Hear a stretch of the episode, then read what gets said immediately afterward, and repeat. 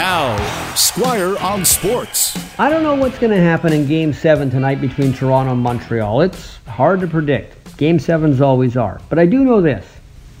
If the Maple Leafs lose, it'll be further proof to their hardcore fans that their favorite franchise is cursed, blowing a 3 1 series lead not being able to get out of the first round year after year, despite having a pretty good roster.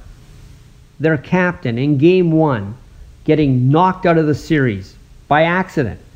Corey Perry trying to jump over John Tavares, and his knee hits him right in the head. That is Leafs luck.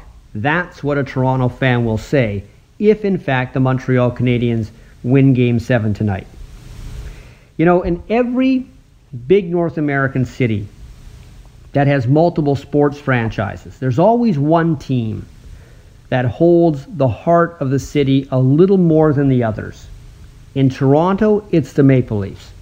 Doesn't matter that the Blue Jays won two World Series. Doesn't matter that the Raptors won the NBA title. The Maple Leafs are still the kings of that town. In fact, I bet if the devil came to Toronto and said to all the Toronto sports fans, Give me back those two Blue Jay World Series.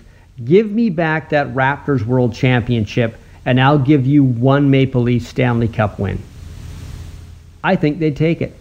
They'd take that Maple Leaf Stanley Cup win. I think Toronto has a sculptor that's been on retainer for years, just waiting to carve statues of the Leafs captain and the coach and the GM and all the players and the trainers and put them all over the city every year. That's how much that team means to Toronto. And if they lose tonight, the Blue Jays could go on a 30 game win streak and it still wouldn't take away the pain. Squire on Sports on 980 CKNW.